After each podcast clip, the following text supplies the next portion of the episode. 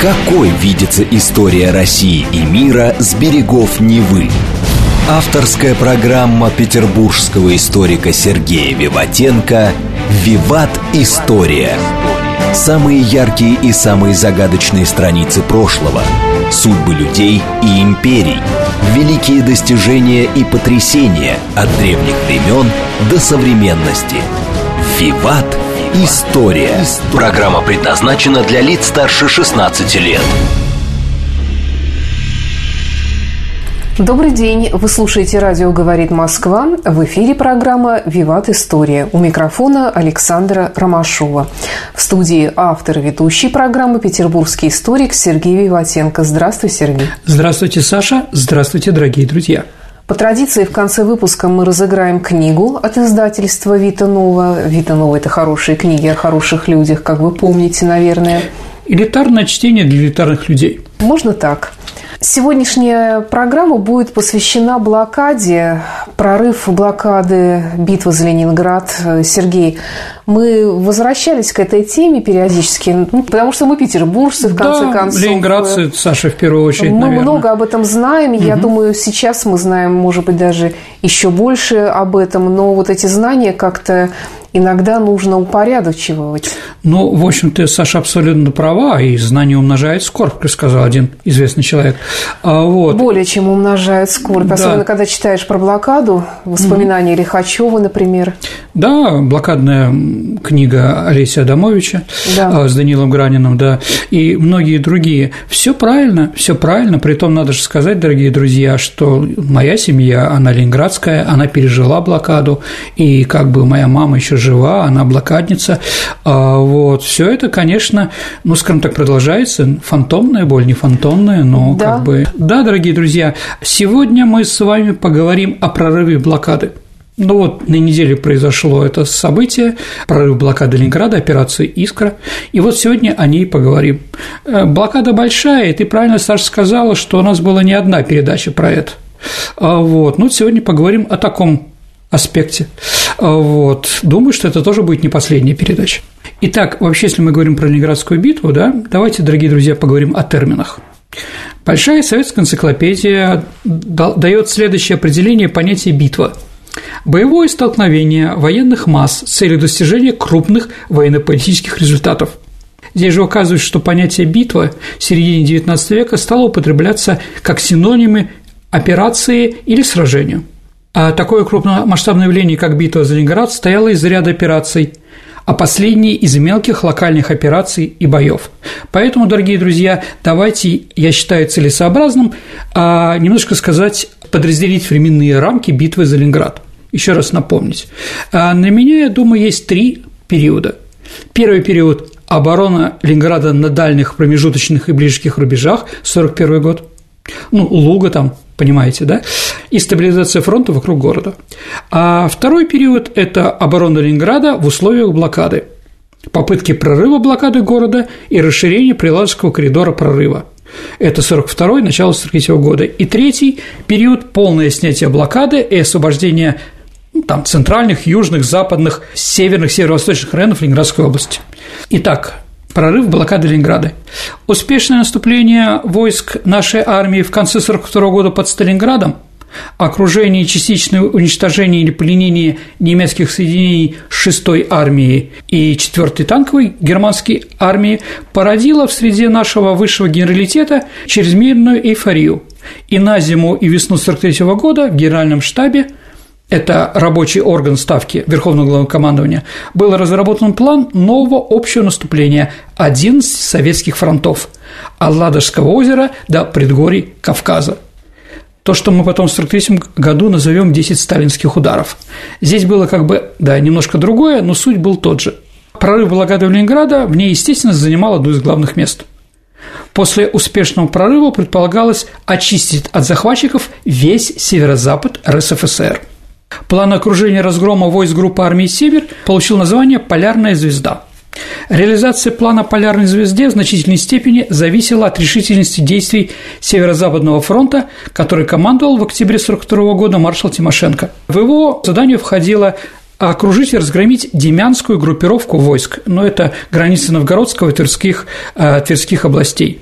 Директивы и ставки Верховного Главкомандования номер 339 на разгром Ленинградско-Волховской группировки противника, командующей особой группой войск. Она была подписана Сталиным Жуковым 16 февраля 1943 года предлагалось, что должна быть готова к вводу прорыв войск Северо-Западного фронта к утру 19 февраля. Затем эта особая группа продвигается на Псков, Струги Красный и. При этом главной задачей группы было отрезать основные коммуникации Ленинградско-Волковской группировки противника выходом в район Луги, Струги Красного, Порхова и Дно и не допустить подхода частей противника на помощь Демьянской и Ленинградско-Волковской операции. То есть, дорогие друзья, прорыв блокады Ленинграда был одной из частей вот такого громадного замысла. Но, Саш, к сожалению, наши высокие военные планировщики в очередной раз переоценили возможности как страны, так и армии и недооценили силы противника. Операция под кодовым названием «Искра» или операция по прорыву блокады Ленинграда проводилась войсками Ленинградского фронта с января по февраль 1943 года – Широко известна только первая фазе этой операции, проведенной с 12 по 17 января 1943 года, ну, так называемый «семь победных дней января», как говорят нашей историографии. А так как в ходе как минимум трех предшествующих наступательных операций 1942 года, проводимые войсками Ленинградского и Волховского фронта, прорвать блокаду города не удалось, положение Ленинграда оставалось на зиму 1942 года очень тяжелым. Фронтовики-ленинградцы, Саш, зло шутили – в 1941 году прорвать блокаду не сумели, зато от Москвы немцев отвлекли. В 1942 году не прорвались, зато Ленинград от штурма избавили. Настроение было такое, что медлить с прорывом, Саша, было уже никак нельзя. И неудачи быть просто не могло. Потому что, Саша, предел, по моему мнению, для человека существует. И жители защитники города он уже перейден был и не единожды.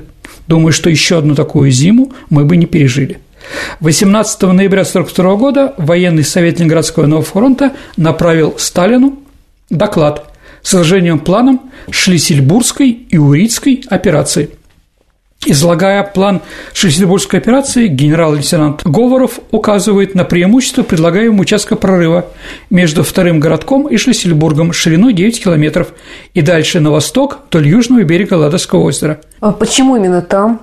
А потому что там было самое маленькое расстояние между Волховским и Градским фронтом, и второе, наступая, нас не могли взять в клещи – потому что со стороны Ладоги, ну, понятно, там не было войск, потому что когда кто-то наступает, немцы отсекают эту группировку с двух сторон. Здесь такого быть не могло. Это было для нас удачно. Итак, ориентировочный срок проведения операции предполагался во второй половине декабря 1942 года.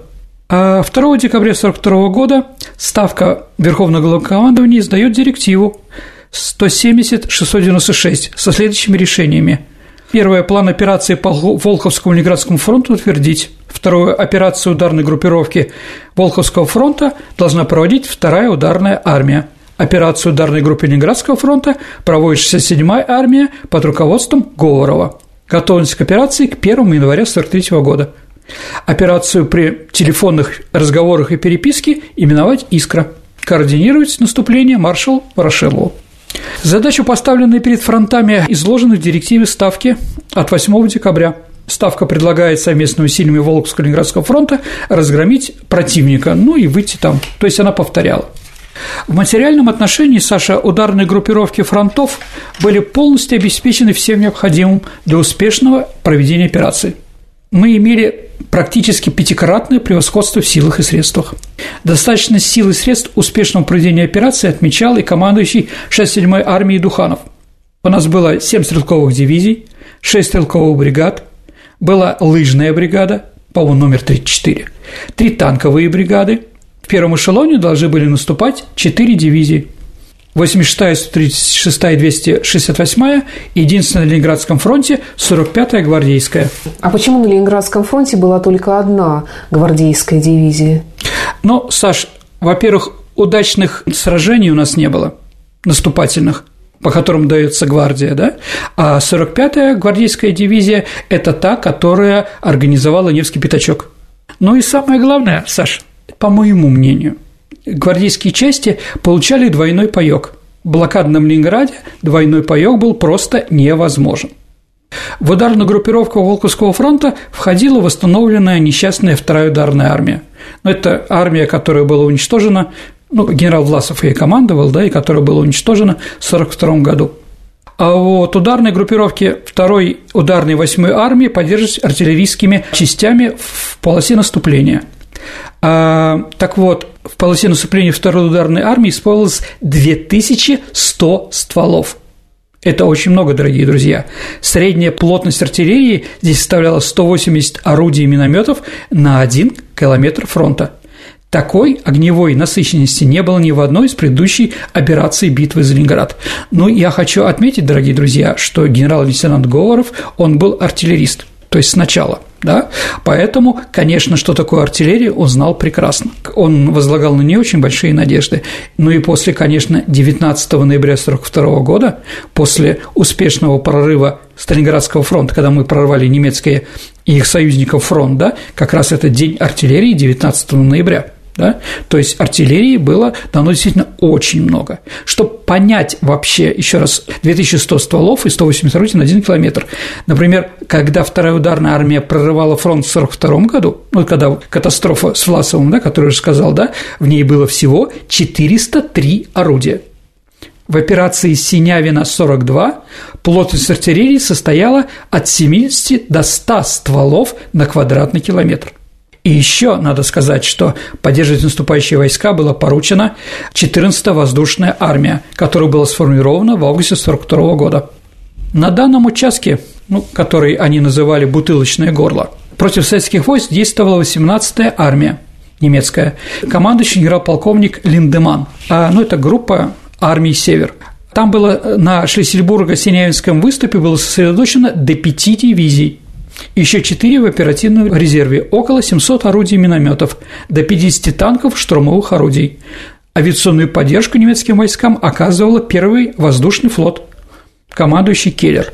За почти полтора года пребывания в этих местах части Верхта превратили выступ в укрепленный район, который насчитывал множество опорных пунктов и узлов обороны, линий противотанковых и противопехотных заграждений, минных полей. Командование группы армии «Север» использовало для обороны болотистую холмистую местность, а также применяло, Саша, захваченную во время предыдущих неудачных операций Красной армии боевую технику и вооружений. Они зарывали танки, направляли башню в сторону наших позиций.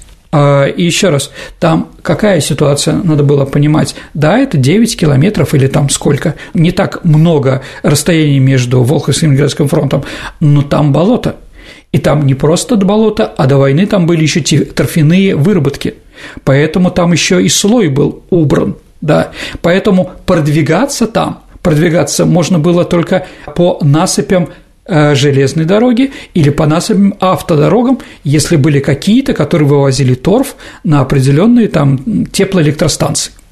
Все пространство перед линией фронта простреливалось несколько точек. В совокупности эти факторы делали оборону Верхмута исключительно труднопреодолимой. Общая численность немецких войск начало операции составляла 60 тысяч человек, 700 орудий, 50 танков и так далее. Из дневника генерала Гальдера, начальника германского штаба, а следует, что Гитлер в этот период времени не менее трех раз лично вникал в вопросы обороны этого участка фронта. Последний раз после Синявской операции он требовал, чтобы горлышко бутылки стало неприступной крепостью. Примечательно, что именно здесь, в ходе операции «Искра», советские войска впервые подбили и захватили немецкие тяжелые танки Панцер Кампфваген 6 Ауст, да, ну, легендарные тигры. То есть впервые с тиграми мы познакомились именно здесь, именно в этом горлышке. Мы захватили в начале 43 года два немецких танка «Тигр», потому что, ну, они большие, они не могут ни по льду, ни, ни по болотам ездить, поэтому шли по железнодорожной насыпи, и первый танк неудачно сделал маневр и упал на бок. Мы его перетащили, и как бы после этого в Кубинке, э, в специальном месте, где у нас военная танковая наука произрастает, и сейчас он был разобран, в него постреляли, сколько раз с разных расстояний, да, и приняли. То есть, еще раз, для немцев это было серьезно, для Гитлера это было серьезное место, которое он согласен оборонять.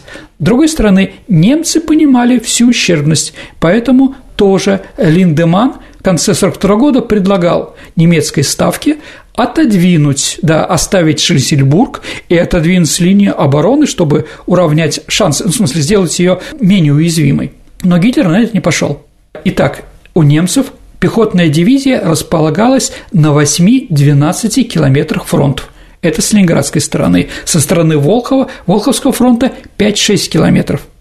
Это очень большие цифры. То есть на 5 километров целая дивизия. Что было понятно, когда мы удержали, когда Жуков удержал Ленинград в сентябре 1941 года, у нас одна дивизия занимала от 39 до 60 километров фронта. Еще раз, 60 километров фронта и 6 километров фронта. Это несопоставимо ни с чем. Кроме того, там были построены линии обороны. Ну вот там, например, опорный пункт в районе Новая деревня. Это не наша новая деревня, это та, которая находится в Кировском районе. Кроме стандартных элементов инженерного обустройства, интересен тот факт, что в зимнее время опорные пункты, расположенные на возвышенностях, обливались водой. То есть ну, чтобы лед, чтобы мы туда даже залезть не смогли. Угу. Делались ледяные горки. Эти ледяные валы были неприступны для танков. Чтобы советские танки не смогли воспользоваться дороги, немцы перекрывали овраги и равнинные участки полосами минных полей. Противопехотные препятствия были представлены рогатками и проволоками в наброс, так называемый, на эти самые рогатки. В данном случае узел сопротивления устроен согласно требованию немецкого полевого устава, хотя присутствуют некоторые особенности. Большая часть огневых средств расположена там была за превращенную в снежный вал руслом реки. Советским бойцам, которые должны были штурмовать, приходилось использовать специальное альпийское снаряжение. А генерал Симоняк в 1942 году приказал, как Суворов под Измаилом, помнишь, Саша, мы об этом говорили, угу. в районе Рыбацкого был построен примерно такой же вал ледяной, и наши солдаты его месяц штурмовали – и были даны еще раз альпийские разные вещи, кошки, специальные сапоги, то есть ботинки, да, с определенной подошвой и прочее, прочее, прочее. И было решено, что штурм, как правило, проводить только в ночное время суток. Было разработано такой передовые отряды, 10-20 человек скрытно, с нескольких сторон подбирается к валу, предавали его, врывается в отношение немцев. В ближайшем бою немцы теряли свой главный козырь – огненную мощь и взывать огонь на себя немцы не решались никогда. Ходы сообщений, минные поля, артиллерийские батареи, усиленные блиндажи, пулеметные гнезда, минометные батареи и так далее и тому подобное – вот что такое немецкий опорный пункт. Еще раз оборону усиливали зарытые в землю танки. Это решение было характерно для немцев, не упустившие возможность использовать даже устаревшие машины для повышения стойкости обороны – Сергей, а что заставляло немцев зарывать танки? Ну, Саша, ответ, я думаю, по-моему, такой. Механизированные части фашистской Германии формировались с учетом, что они будут действовать в условиях Блицкрига. Это требовало конструкторов по проектированию уменьшить толщину брони, поставить более слабое по калибру и брони пробиваемое орудие.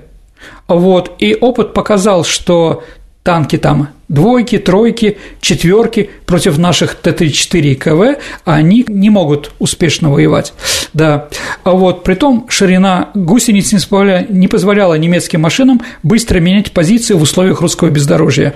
Поэтому эти танки остались не у дел, их взяли и зарыли. При обороне жизненно важных железнодорожных узлов немцы создавали новый тип позиции в насыпи – у основания насыпи вырывались помещения высотой метр шестьдесят с узкой амбразурой для ствола в конце. Все пространство одевалось бревнами диаметром 20 сантиметров. Позиция уже была готова после этого использования. Правда, немцы были очень уверены в себе, поэтому они с одной стороны насыпи маскировали свои участки, а со второй стороны нет.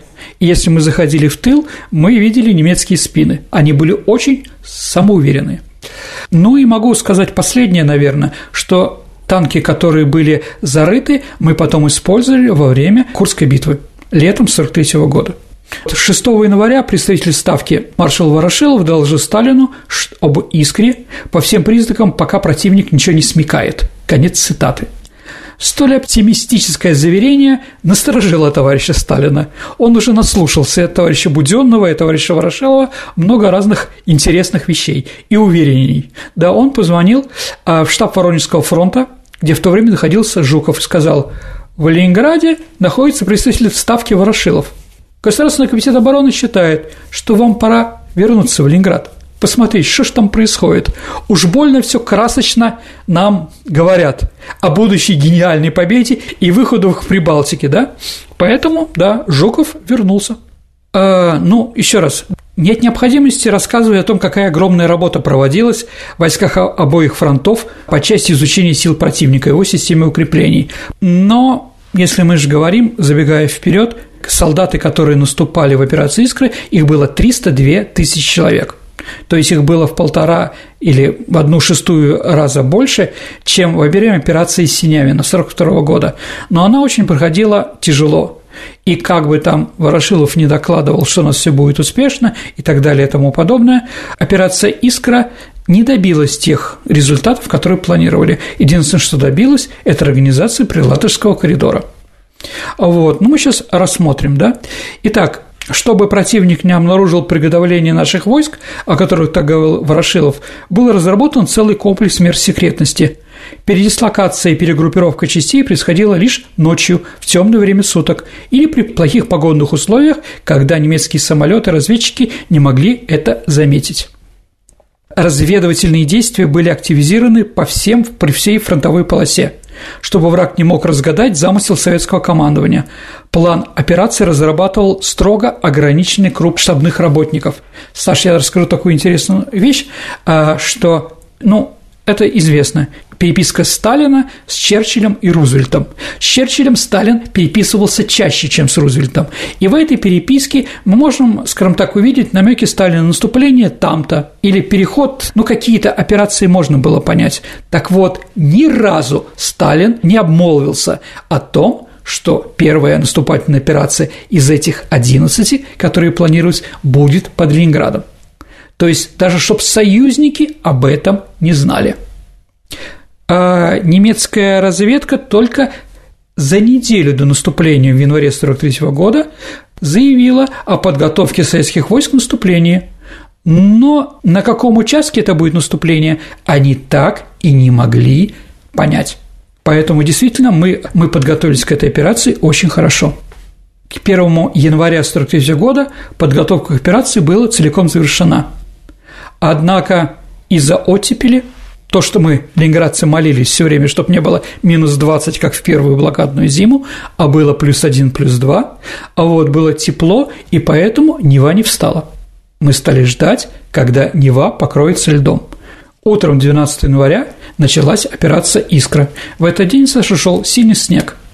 Но он был нам на руку. Немецкая авиация не работала и не видела – когда снег приутих, после сильной артподготовки, в которой участвовало 4,5 тысяч орудий и минометов калибра 76 мм и выше обоих фронтов, войска второй ударной армии с одной стороны и 67-й армии с другой стороны пошли в атаку. В стрелковых ротах дивизии имели штурмовые группы, в которых были организованы так взвод автоматчиков, один-два танка КВ, огнеметный танк, орудие сопровождения и отделение саперов – это дало возможность говорить командиру 327-й э, дивизии генералу Романовскому вечером 12 января, что части дивизии овладели значительным районом Рощи Круглая и вышли на западную окраину. Был разгромлен 366-й немецкий пехотный полк и уничтожено более 70 долговременных сооружений, о которых мы говорили. На остальных участках наступления овладеть опорными пунктами противника не удалось. Нигде. Очень тяжело все это происходило, определенно. На фронте наступления 67-й армии в первом эшелоне наступала 86-я дивизия полковника Трубачева и генерала-майора Семеняка 136-я дивизия. Это была дивизия, образованная из 8-й морской стрелковой бригады, которые обороняли в 1941 году полуостров Ханка знаменитая вот оборона, где как раз Алексей Дудин, наш великий поэт, да, принимал участие и так далее и тому подобное. А 45-я гвардейская стрелковая дивизия, которая наступала со знакомого его Невского пятачка, а не смогла продвинуться, она продвинулась только на несколько сот метров, и наступление на этом закончилось. В районе Шлиссельбурга 86-я дивизия также не могла перейти Неву. То есть, еще раз, вот то, что у нас говорят, что у нас было успешно, с всех сторон нет. Но из-за того, что мы наступали на большой территории, да, нам удалось в каком-то месте обнаружить слабину и там начинать наступление. Таким образом, с первого дня операция «Искра» пошла фактически не по плану. Система укрепления противника, созданная за 15 месяцев, оказалась более прочна, чем предполагали наши стратеги, а боевая выучка и стойкость в бою немецких солдат оказались также высокими. Сергей, давай немножко отвлечемся, послушаем новости и рекламу на радио «Говорит Москва». Давайте послушаем, что происходит в мире. Какой видится история России и мира с берегов Невы?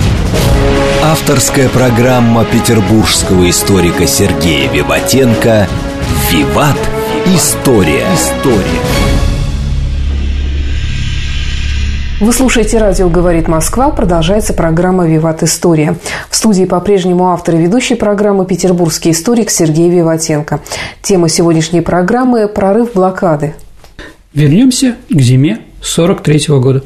Более удачно наступали со стороны Волховского фронта. Лыжники специальной э, лыжной бригады обошли немцев по льду Ладожского озера и по льду ударили им в тыл около населенного пункта Липка. Для них это, для немцев было это неожиданностью. В ночь на 14 января сводной группе морских пехотинцев, 76 человек, 73-й морской бригаде полковника Бураковского, удалось захватить мощный опорный пункт немецкой обороны Тортулова. Я, дорогие друзья, вам напомню, может быть, мы об этом еще поговорим. В районе Шлиссельбурга, ну, всю блокаду Ленинграда находился известный человек Василий Маргелов. Саша, кто это такой, знаешь? Дядя Вася, так называемый основатель воздушно-десантных войск ВДВ. Так вот, как вы знаете, дорогие друзья, Саша, ты когда-нибудь видела десантника – ну, конечно. Да. У него э, тельняшка.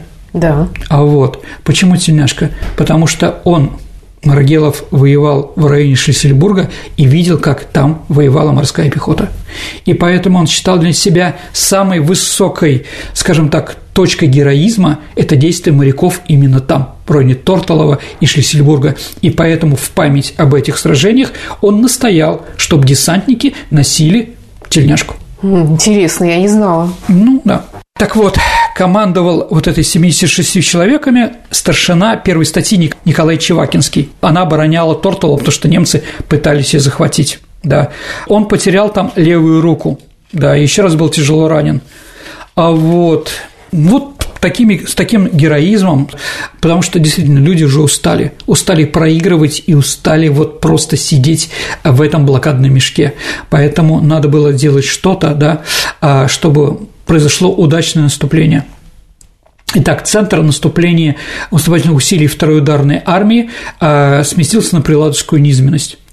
До войны, как я уже говорил, здесь были синявинские торфоразработки – вот, и поэтому боитесь можно было вести только в очень холодные зимы, когда это болото было э, покрыто льдом. Но лед означает что? Ровное как стол, ледяное поле и торфяное, да, там не спрятаться. И еще же там были громадное количество широких, широких канав, которые заполнялись водой. Да, и через них надо было все время наступать. Вот поэтому, например, наши танкисты могли там наступать только по насыпи узкоколейных железных дорог и больше никак. В самом поселке, который штурмовали наши войска, у немцев было 8 дзотов, 16 окопов для минометов, 13 площадок для пулеметов и более 70 жилых блиндажей землянок. Подступы к узлу сопротивления прикрывали сплошные минные поля и проволочные заграждения. В центре узла противник располагал второе минное поле протяженностью 400 метров. За ним окопы для минометов. Кирпичные здания поселка противник также приспособил к обороне. Вот. И 13 января мы это 12 января мы не смогли а полностью овладеть, и только на следующий день, да, при том, когда мы освободили, ну, когда мы освободили эту землю и вошли в немецкий блиндаж, там оказалось, а, что, ну, там аккуратно, обшито строганными досками, а, хороший деревянный пол, электрическое освещение и, самое главное, картинки, где немцы, которых мы только что уничтожили, позировали на, на фоне Эйфелевой башни, с француженками, то есть ее перебросили из Парижа, как бы, да, а вот, это 227-я пехотная дивизия. А вот решающий момент э, штурма артполк дивизии использовал опыт ведения боев в Сталинграде, то есть он выкатил на полевую наводку все свои орудия – и в полдень 18 января а, произошла встреча воинов 136-й и 18-й стрелковой дивизий в районе рабочего поселка номер 5. Это вот знаменитая встреча, которая показана, ну, такой, не хроника, потом сняли еще, да, знаменитая, но на самом деле историки считают, что впервые войска Ленинградского и Волховского фронта встретились в 9 часов 30 минут у рабочего поселка номер один. Вот, как вспоминал маршал Жуков, я и увидел, с какой радости бросились на встречу друг друга бойцы двух фронтов, прорвавшие блокаду. Не обращая внимания на артиллерийский обстрел противника со стороны Синявских высот, солдаты по-братски крепко обнимали друг друга. Это была воистину выстраданная радость. Во второй половине дня 86-я дивизия полковника Трубачева взяла Шлиссельбург, полностью его очистила, да, Таким образом, дорогие друзья, 18 января 1943 года блокада Ленинграда была прорвана. Образовался Приладожский коридор прорыва шириной от 8 до 10 километров. Конечно, достигнутые 18 января результаты были далеки от задач, поставленных Ставкой. Но, извините, надо было понимать, что было возможно. И главное, что город был полублокирован. То есть немцы продолжали находиться в районе Пушкина, Сосновой поляны и так далее и тому подобное. А вот как только была встреча двух фронтов, в этот день Государственный комитет обороны приказал начать строить новую железнодорожную линию Поляна-Шлиссенбург и моста через Неву у этого города. Да, это 33 километра, 1300 метров железнодорожного моста, а вот были осуществлены невиданно короткие сроки – железная дорога за 15 суток, а мост за 11 суток. И это все время, дорогие друзья, под артиллерийским авиационным воздействием. Да. И 7 февраля 1943 года на финляндский вокзал пришел первый поезд с грузами с большой земли. Ну, понятно, там была еда, в первую очередь. А ставка Верховного Главкомандования 27 февраля приказывает наступление Ленфронта и Волховского фронта временно прекратить войскам закрепиться на занимаемых рубежах, а вот вторую ударную армию перевести с состава Волховского фронта в Ленинградский. За время операции «Искра» войска Волховского и Ленинградского фронта понесли потери 115 тысяч человек. Из них безвозвратные потери 33 тысячи 940 тысяч человек. То есть каждый четвертый солдат, который прорывал блокаду, был убит. Немцы потеряли 13 тысяч человек – но если считать, что их 60 тысяч, 13 – это ну, где-то так же. Поэтому говорить о том, что там какие-то, да, но все равно мы потеряли в два раза больше, понятно от чего. За мужество и героизм проявленные в боях военнослужащими Ленинградского и Волковского фронта приказом Верховного Главкомандующего 136-я и 327-я стрелковая дивизии, то, что Саша говорила, да, были переименованы в 63-ю и 64-ю гвардейскую соответственно, а 61-я танковая бригада стала 30-й гвардейской. Личному составу войск Волховского и Ленинградских фронтов была объявлена благодарность Верховного Главнокомандования. Около 19 тысяч бойцов и командиров были достойны орденов и медалей. 25 человек стали героями Советского Союза. Победа под Ленинградом получила высокую оценку со стороны союзников. Так президент США Рузвельт от имени своего народа прислал специальную грамоту Ленинграду, в котором было написано «в память о его доблестных воинах и о верных мужчинах, женщинах и детях, которые, будучи изолированы захватчиками от остального мира и остальной части своего народа, несмотря на постоянные бомбардировки и несказанные страдания от голода, холода и болезней, успешно защитили свой любимый город – в течение критического периода от 8 сентября по 18, 41 года по 18 января 43 года и внимание, символизировали этим неустрашивый дух народом Союза Советских Социалистических Республик и всех народов мира, сопротивляющихся этой агрессии. Вот такая битва, вот такой был прорыв. Сергей, а почему Невский пятачок был э, организован именно там, вот где Невская Дубровка? Ну, почему мы организовали плацдарм именно там? Потому, Саша, там поворот Невы, поэтому река там не очень широкая. То есть где-то только 200 метров примерно. В других местах Нева более широкая. Во-вторых, там пологий берег, не только с нашей стороны, но и со стороны немецкой. Поэтому именно там мы организовали, да, в районе поселка Дубровка и деревни Арбузова, мы организовали этот самый пятачок.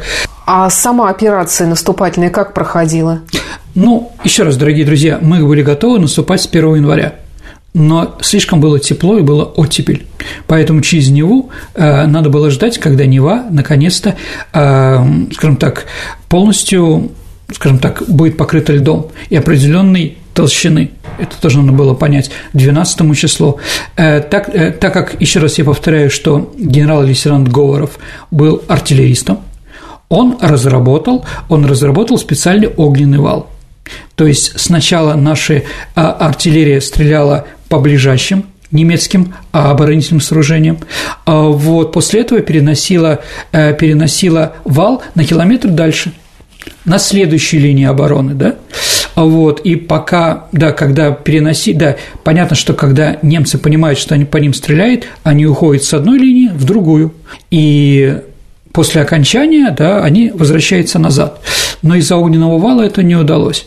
Ну и вот генерал Симоняк приказал еще выставить, э, выставить на берег Невы оркестр, взвод, оркестровый взвод. Да ты что? Да, и когда и когда произошел первый артиллерийский вал закончился, а оркестр заиграл «Интернационал», Интернационал это был наш государственный гимн, а, вот, и наши войска побежали вперед. Но там был нюанс, дорогие друзья, что э, эта подготовка по первому километру, по первой точке не закончилась. Это артиллерия закончила стрелять, а потом следующим а, актом огненного вала должны были стрелять «Катюши». И когда мы побежали на середине Невы, начали бить «Катюши» по тому берегу. И поэтому немцы не смогли в этом месте вернуться и оказать нам достойное сопротивление. То есть а, мы могли попасть Катюша стреляет не очень четко, угу. понимаете, да? А, вот, да, оно, скажем так, квадратными километрами закрывает какие-то позиции, а не четко в нужном направлении, да? Это не ювелирная работа в то время, да? Ракеты, да? Поэтому, конечно, могло произойти и трагедия, но ее, слава богу, не произошло. И действительно, вот и Романовский и Симоняк, они добились того, и вот эти вот взвода, им удалось залезть на эти ледяные горы, и после этого наступление было уже более успешным. Сергей, а правда ли, что Говоров был белогвардейцем? Ну, да, Дорогие друзья, у него очень интересная биография. А, он сам из Вятской губернии, из-под Кирова, из крестьянской простой семьи, но со своим братом им удалось а, во время Первой мировой войны закончить артиллерийское училище. И когда началась гражданская война, они встали на сторону белых. Сначала Камуча, комитет учительного собрания после расстрела, а потом а, эта часть перешла уже к Колчаку. А, ну, во время гражданской войны, да, много офицеров, которые из грязи в князи, или, как говорится, поручики от сахи, как называла, да, они понимали, что они достигли результатов, которые, скажем так, в царской России для них имело очень прорывное значение. И поэтому очень много офицеров белой, э, э, белого движения были из простых людей, а дворяне, наоборот, служили красным. Так или иначе, действительно, они служили в артиллерийском полку.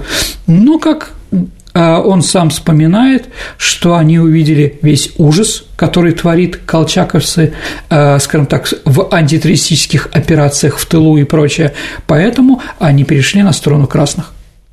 А в принципе, в принципе, да, Говоров никогда, э, скажем так, до войны не был членом КПСС, ВКПБ, извините, да, э, ну, потому что у него вот такая вот была интересная жизнь, да, но и это, с другой стороны, его спасло, потому что в первую очередь подобное подобным. Коммунисты уничтожали коммунистов, да? То есть в чем могли обвинить члена коммунистической партии, те, кто не могли обвинить простого человека.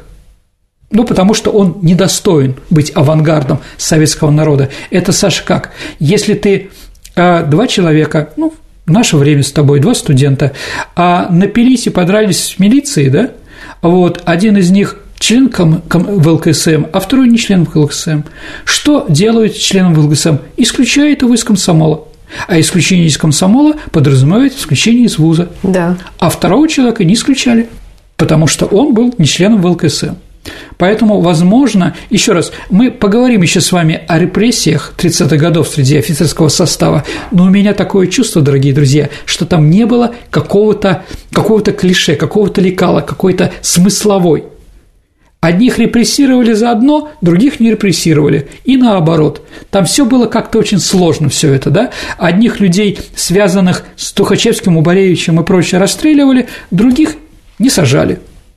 То есть все было очень личностное и на тоненького. В общем, Леонид Говорову ему удалось остаться. Притом он был очень большой профессионал, математик, да? Э, ну, артиллерист не может быть не математиком. А вот, так или иначе, он подал заявление в партию только перед операцией «Искра». И она была удовлетворена. Он уже пошел в наступление коммунистам. Но это уже другая история, дорогие друзья. Так или иначе. Просто, да, история – это личности, и хотелось бы, чтобы вы тоже знали, что и разные бывали люди.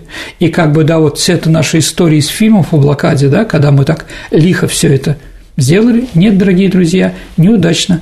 Цели операции «Искра» не были поставлены. Цель полярной, полярной звезды, которая там, да, выйти на границу с Латвией и с Эстонией, тоже не было. Деменским котлом тоже там были проблемы. Так или иначе, это не удалось.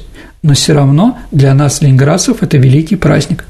С того момента э, уже Э, с марта месяца 43 года мы стали получать продовольствие, как получает э, Москва или другие крупные города. То есть на этом как бы, да, это не значит, что закончилось мучение наших. Нет, немцы еще здесь были в течение года, и они обстреливали нас город – с полковских высот там, да, там и Берта. Ну, и вот я как раз хотела тебя спросить, вот, а с другой стороны города, как раз вот с моей части города, с южной, что происходило? Ну, решили, что невозможно что-то там наступать, там, правда, было очень сложно наступать, и Урицк, и другие города, да, но как бы, да, населенные пункты вокруг Ленинграда, сейчас это Санкт-Петербург, да, а вот, да, решили там вообще посчитать, что там это делать невозможно. Лучше прорвать в одном месте гарантированно, чем тыкаться, тыркаться, как это было в 1942 году. И что там происходило? Ну, в эти а, дни. Ну, в принципе, там, скажем так, там тоже была артподготовка, а, там тоже было, но это было сделано для того, чтобы немцы оттуда не могли перевести свои войска там немцы, там испанцы, да, они как раз в том направлении, в том секторе находились, да, а, вот, поэтому это дало возможность более успешно наступать в районе бутылочного горла, так называемого. Сергей, я вот э, перед нашей программой читала про дорогу жизни, про как раз блокаду. Хотела спросить тебя, что такое прогибограф? А, спасибо за вопрос, Саша. А, дорогие друзья, надо понимать, что дорога жизни – это дорога по льду. И там, скажем так, э, под лед ушло огромное число грузовиков. И это было понятно. Поэтому называли дорога смерти. Да, да, да. А вот по разным причинам.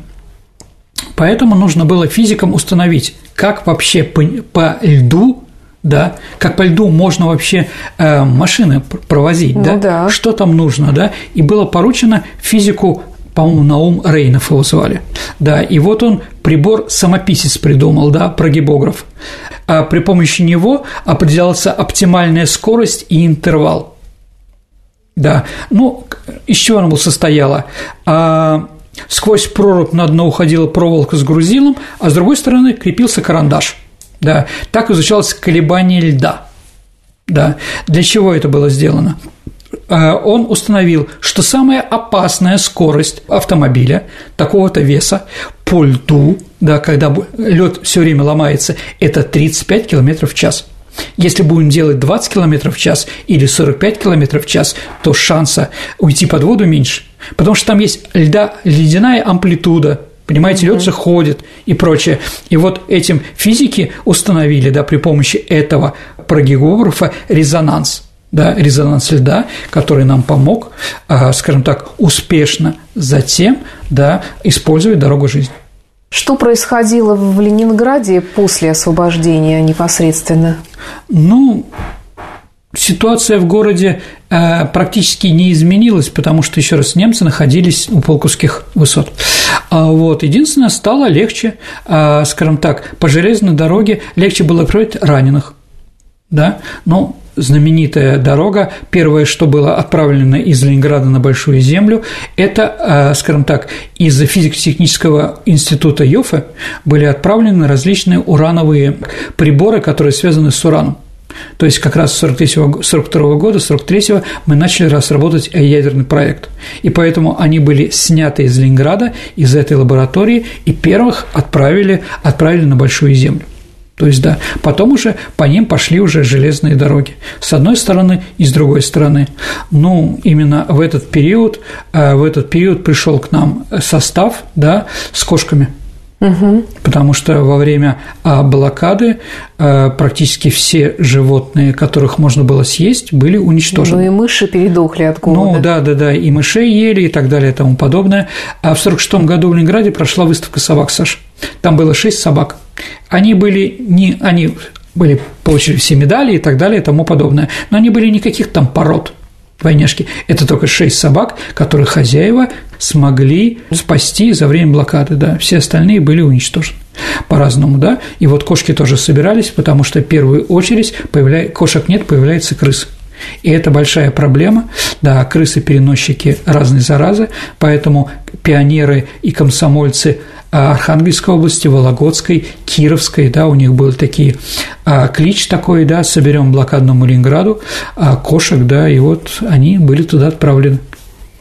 Да, поэтому котики, которые ходят у нас, они все беспородные и не местные.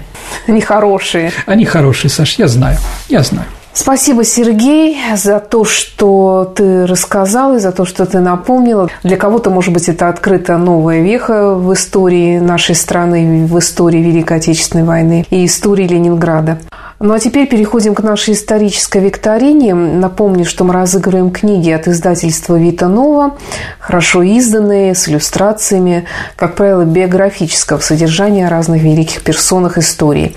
Э, давай вспомним прошлый выпуск, который у нас был посвящен Косыгинским реформам, и вопрос, который был Вопрос задан. был такой, а на что Косыгин приказал выделить 3000 рублей для человека, который отправлялся в Скандинавию. В Скандинавию отправился за получением Нобелевской премии в области литературы а, Михаил Шолохов. А для того, чтобы в Стокгольмской мэрии он получил, он должен был одет по тем лекалам, по тем законам, которые были приняты. И поэтому за 3000 долларов ему был пошит смокинг или фраг – кстати, разные варианты приходили, вплоть до Юрия Гагарина. Ну, я не знаю, да, зачем Юрию Гагарину, а что тогда одевать там, как бы, да, там, ну, там была точно дата 65-й год, угу. то есть не 61-й год, все таки Гагарин путешествовал 61-62 год, вот да, да. второе турне по всему миру было в это время. А есть ли у нас правильные ответы? Да, конечно, много разных и вариантов, и много правильных ответов. Угу. Первый прислала Гала Брилькова. Поздравляю, Гала, а не Галина она? Не знаю, так написано. Ну хорошо, поздравляю, Гала, а, вы получаете очень хорошую книгу от издательства Витанова. Ну а теперь новый вопрос. Угу. Ну, у нас сегодня была блокада, прорыв блокады. Так вот, Рита Жилинская, медик, а, в годы блокады Ленинграда, да, она находилась начальником медицинского отделения одного из подвижных полевых госпиталей – и понятно, что она помогала раненым больным ленинградцев бороться с дистрофией. То есть ее цель была, скажем так, поставить на ноги людей, которые, ну, скажем так, с дистрофией. И когда полностью снятие блокаду в 1944 году, ее перебросили в другой город. Куда же ее перебросили? Ее подвижный госпиталь, да, где она спасала уже других людей. Куда же ее направили? Ваши ответы отправляйте на наш электронный адрес радио Виват собака mail.ru либо вступайте в наше сообщество ВКонтакте, и там вы всегда найдете возможность ответить на вопрос Сергея в личном сообщении ему Сергею Виватенко или мне, Александре Ромашовой. Или к нам на Виват Историю. Да. Пишите, да, да. еще раз, дорогие друзья.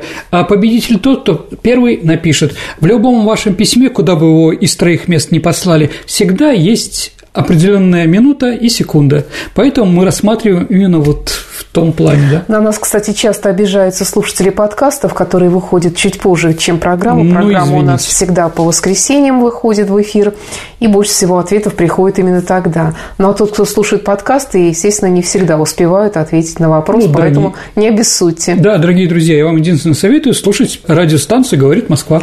Хотя она вещает только в Москве в FM-диапазоне, но благодаря интернету, интернету, слушать можно конечно. где угодно. Нет, я знаю, еще в Саратове ловят. Да, у меня родственники в Саратове, они меня слушают. Это была программа «Виват История». Спасибо, друзья, и до встречи в эфире. До свидания, дорогие друзья, берегите себя.